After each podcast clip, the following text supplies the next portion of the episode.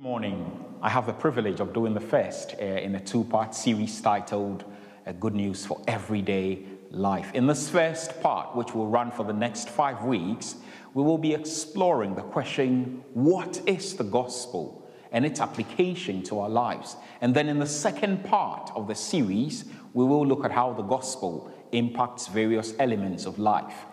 For instance, our relationships, our marriages, how the gospel applies when we fail, how the gospel applies to our trials, and, and, and when we're sad, how the gospel applies to how we handle money and how we work. Uh, today, however, we want to look again at the gospel of Jesus Christ. We want to focus on the gospel story. I have used the word gospel um, a couple of times uh, this morning. The word gospel means good news. And so when we talk about the gospel of Jesus Christ, we are talking about the good news of Jesus Christ. What, what is this good news? What is this gospel of Jesus Christ? Well, the gospel of Jesus Christ is the truth that we're all sinners before God and under the sentence of eternal death or separation from God and all that is good. God, in His love for us, however, sent His Son into our world to become a man. Jesus was born without sin and He lived a sinless life. He allowed himself to be crucified, and as he hung on the cross, God the Father took all our sins and put them on Jesus and punished Jesus in our place. Glorious news, isn't it? Amazing news of how God sent his Son into our world to die in our place. Paul helps us as he writes to the believers in, in Corinth. In 1 Corinthians chapter 15, this is what Paul uh, says to us in 1 Corinthians chapter 15 from verses 1 to 4. Paul says this to us, and I read. He says, Now I would remind you, brothers, of the gospel I preached to you, which you received, in which you stand, and by which you are being saved, if you hold fast to the word I preached to you, unless you believed in vain. For I delivered to you as of first importance what I also received that Christ died for our sins in accordance with the scriptures, that he was buried, that he was raised on the third day in accordance with the scriptures.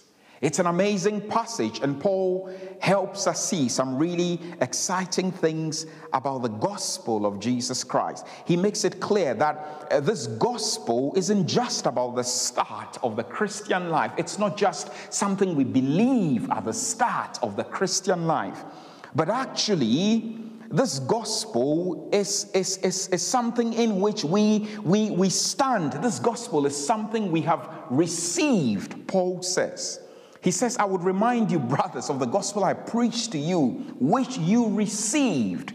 And he goes on and he says, in which you stand and by which you're being saved. So we have not only received this gospel, but we, we stand in this gospel and we are being saved by this gospel. So Paul helps us see that this gospel is both a past and a present thing. This gospel is for yesterday as well as today and for tomorrow. It is for all of our lives as Christians. Tim Keller uh, says this about the gospel. He says, The gospel is not just the ABCs, but the A to Z of Christianity. The gospel is not the minimum required doctrine to enter the kingdom, but the way we make all progress in the kingdom. So, not just the ABC, something you believe and are saved, but actually something we have received and something we continue to stand in. And Paul affirms that the gospel has brought us salvation his only reservation lies in the shakiness of the, the Christian's faith or the believer's faith in Christ. He says that if men's grip of the gospel is such that they are not really trusting Christ, then he says their belief is groundless and empty. So hold fast, Paul says to us. In the second part of the passage in 1 Corinthians 15, Paul begins to highlight some key things for us. This is what he says. Paul says to us, He says, and by which you are being saved if you hold fast to the word I preached to you, unless you believed in vain. He says, For I delivered to you as of first importance what I also received. The first thing we discover about the gospel of our Lord and Savior Jesus Christ is the fact that it is very, very important the fact that it is preeminent. The gospel is the most important thing, it is the most important news. And so, our first key point this morning is the primacy of the gospel. It is the most important, glorious news you could ever come across. I remember a few years back passing my, my driving test, and ooh, I was so excited. I remember the driving instructor turning to me and going, You have passed. I was on cloud nine because I had failed the first time. And I was so looking forward to passing this time around because I, I wanted to help my wife with the driving. So if we're going on, say, a long journey, I could do some of the driving and I could take the kids to school. And if I wanted to go somewhere on my own, I could just jump in the car and drive there. I didn't have to say to my wife, Could you give me a ride there? I was really excited. And I know that for, for some of you, it's the fact that finally you got a mortgage. For some, it's probably the fact that you've been able to pay off your mortgage. For others, you know, it's, it's a marriage proposal. Finally, he proposed, you know. And for, I guess, for the man as well, or whoever, he comes and he says, Yes, she said yes. We get excited about all sorts. But Paul helps us see the most important. All these, these different examples I've shared, they are great, but Paul helps us see news that is beyond this life, the glorious gospel. He says it is of first importance. We, we cannot hold this gospel, we cannot keep this gospel. It's got to be told to everyone. It is of first importance. Secondly, Paul talks about the the content of the, the gospel. What is the gospel message? I want to say to us that the gospel message contains two historical facts, uh, both supported by scripture. We're talking Christ's death and his resurrection, and both facts are bolstered by other proofs Christ's death is proved by his burial. If he didn't die, he wouldn't have been buried. And his resurrection is proved by eyewitnesses. He appeared to his disciples and he also appeared to many others. Paul helps us focus, after he's told us about the importance of the gospel, Paul then focuses on the content of the gospel. And the first thing Paul says is this He says, Christ died for our sins in accordance with the scriptures. Paul uses Christ, the messianic designation of Jesus, encompassing all the prophecies of the Old Testament. So the Old Testament prophecies pointing to the Christ. And when he says, he uses the phrase according to the scriptures, uh, basically Uh, Paul is not only asserting the fact that Jesus was and is the Messiah, but also Jesus' peculiar relationship with the scriptures. They bear witness about him. That, when Paul talks about the scriptures, obviously he's referring to the Old Testament at, at the time when he's writing. He's saying that, look, the scriptures bear witness to Jesus. The scriptures effectively point to Jesus. They bear witness about him. You can think about the imagery of Prophet Jonah's deliverance from the belly of the whale, you know, as a picture or an imagery of, of Jesus' death and resurrection uh, on, the, on the third day. Many other uh, passages of scripture in the Old. So, all that Jesus did and accomplished ultimately was in accordance with the scriptures, including his death and resurrection. This is what Father Stephen Freeman says. He says that if we are to understand the scriptures, we must begin with the one whose life is in accordance with them. Accordance with the scriptures highlights the importance of Jesus not being the start of the gospel story. Actually, the gospel story dates back to the very beginning. It takes us all the way to the very beginning. And so it doesn't start with Jesus saying in the New Testament, but actually, you go back into the old, and there are pictures in there to help us.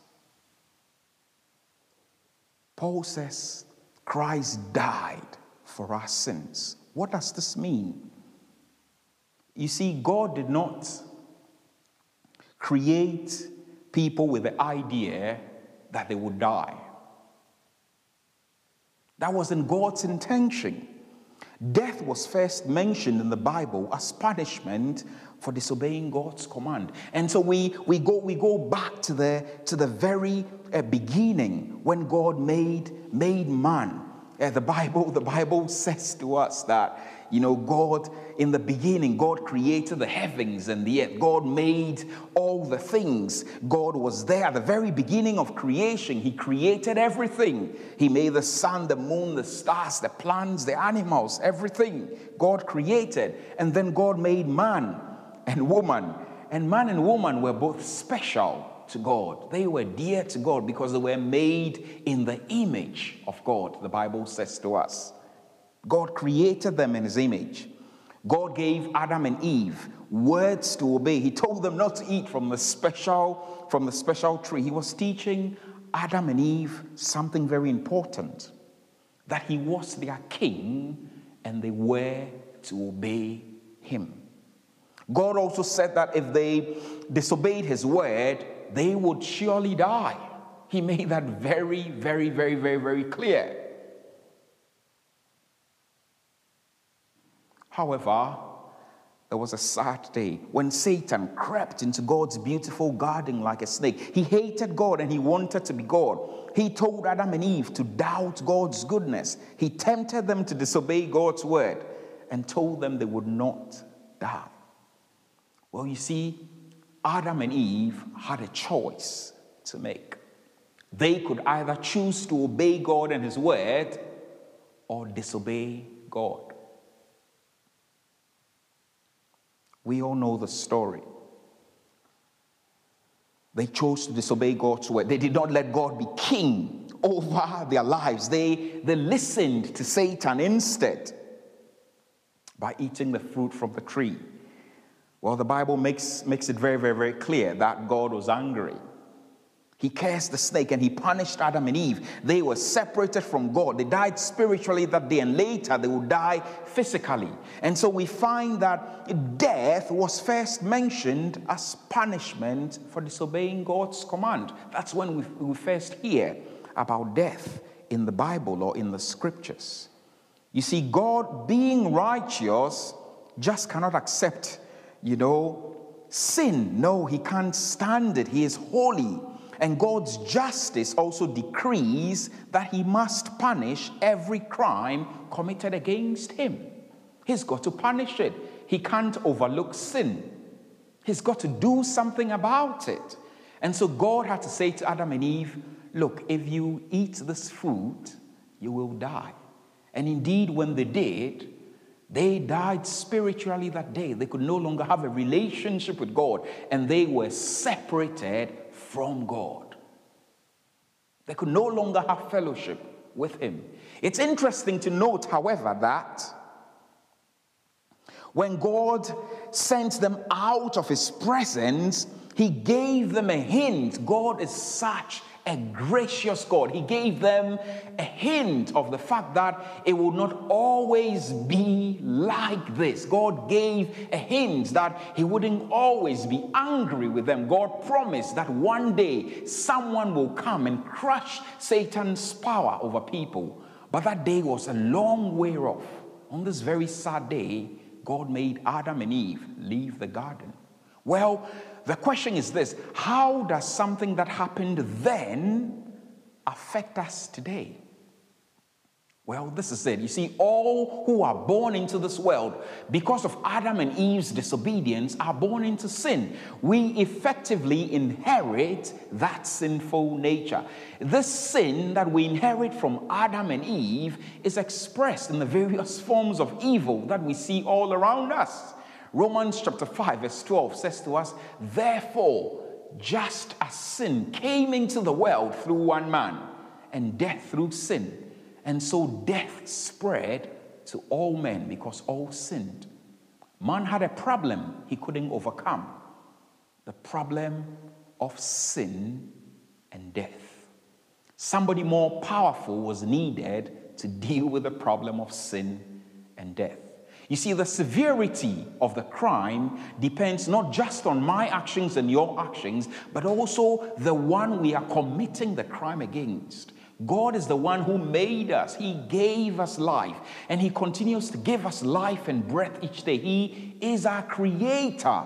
We rebel in our hearts when we choose to go our own way and live life without Him. Rebellion leads to separation from God and eventually death. Because of our sin, we were objects of God's wrath and facing life without Him in this life and beyond physical death. The reason Jesus came was to reconcile people back to God by dealing with the problem of sin once and for all. So Jesus didn't have to die many times. He came to deal with the problem of sin and death once and for all. In Christ Jesus, therefore, we see God and sinners reconciled. God's hint that he would not always be angry with man and that someone would come and crush Satan's power over people had arrived in the person of Jesus. How exciting is that? The Bible says the wages of sin is death.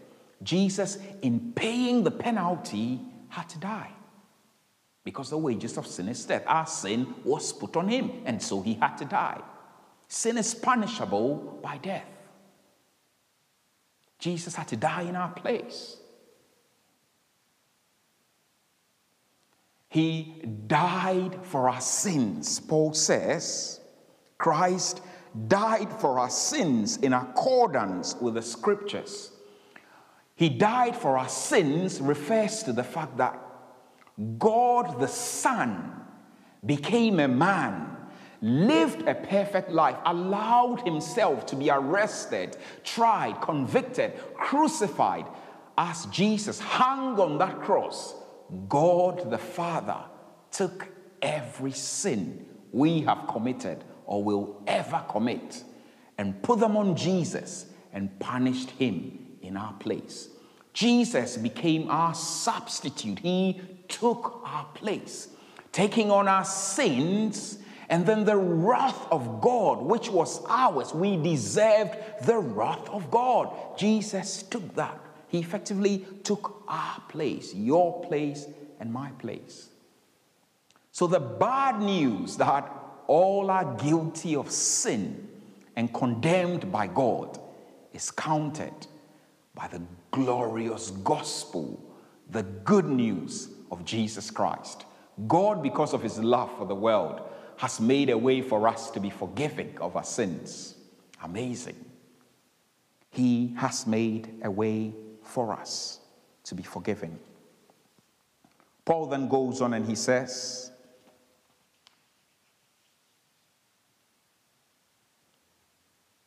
that he was buried, that he was raised on the third day in accordance with the scriptures.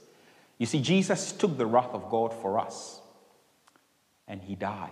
His body was placed in a tomb, and on the third day, he came back from the dead, never to die again. Jesus, who died and was buried, is alive again. The resurrection of Christ from the dead is the very centerpiece of the gospel. Without it, Christ's death and burial will be rendered ineffective and incomplete. Who hopes in a dead Savior anyway? God, in His love and grace, overcame our two enemies of sin and death. And those who acknowledge Jesus, that they are to acknowledge Jesus that they are sinners and trust Him to save them from eternal condemnation, are forgiving of their sins and given the gift of eternal life with God. So, Paul helps us see the primacy of the gospel. It's very, very, very important. The content of the gospel. This is the content of the gospel that Jesus died for our sins in accordance with the scriptures. Secondly, he was raised from the dead. Third thing about the gospel, Paul highlights the power of the gospel. Paul says to us in Romans chapter 1 verse 16, "For I am not ashamed of the gospel because it is the power of God for salvation to everyone who believes, to the Jew first and also to the Greek." You see, there is power in the gospel to save, to deliver, and to set free. God works his power through the gospel to take people from death to life. It does not simply bring us power. The gospel is the power of God itself. After we are saved, the gospel is the instrument of all continual growth and spiritual progress. It is also the blessing of God with benefits that accrue to anyone who comes near. God offers us in Christ forgiveness freedom and his spirit to live with us. All this is a gift from God. We, we do not earn it, we do not work for it. It is by the grace of God. The gospel is the power of God. So the gospel saves us. We are, we are transferred from death into life. We cross over from death into life. It doesn't stop there. The gospel continues to equip us continually in our growth in this newfound faith. The gospel is glorious. There is, as I finish up, there's so much that believers ought to be thankful to God for. We ought to be thankful for the fact that this gospel has saved us. What has it saved us from? It saved us from God's wrath. It saved us from judgment. It saved us from hell, from eternity without God. This gospel has brought us to God. This gospel has, has brought us reconciliation. We've been reconnected with God. Because of this gospel, we are forgiving. Our guilt and shame is taken away. We have received God's power through the gospel to live for Him. Christians ought to be grateful to God for this gospel. We should give thanks to God for this gospel every day. This gospel saved you. This gospel has brought transformation to your life. Well, what about the non Christian? Well, when someone offers you a gift, we said about how this gospel is a free gift from God. You can either accept it and say thank you or reject it. Sadly, many make excuses for not accepting the gift God offers. I have no need of God, they often say. I'm quite happy without Him. What they fail to realize is that our greatest need is not happiness, but rather forgiveness. We all need forgiveness. Without it, we're in serious trouble. The wrath of God, the Bible says, is being revealed against all unrighteousness. Without, without forgiveness, we, we, we face judgment and hell. There is too much to give up, some people would say. Well, I want to say to you, God loves you dearly and asks you to let go of things that would harm you Sometimes some people say, Well, I'm not good enough. I want to urge you come just as you are. God loves you the same. He loves you just as you are. You are the reason why He sent His Son, Jesus, into the world. You are the reason why Jesus came. Jesus didn't come for those who were already uh, doing the right things, those who had their lives sorted out. No, He came for those who didn't know which way to go. He came to save and to seek the lost. He came looking for the lost. And so you can come. I could never keep it up. Some people would say, well, that's very true. It is never or was never dependent on you anyway. And the Lord equips you with His power and His good news for every day. So you wouldn't have to do it in your own strength. Some say, I'll do it later. You might not have later. So do have a think again about this glorious news. God, in His love, sent His Son into our world to save us.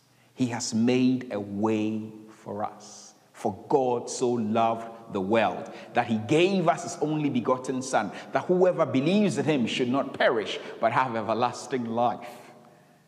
He loves you and He wants you to come and have fellowship with Him.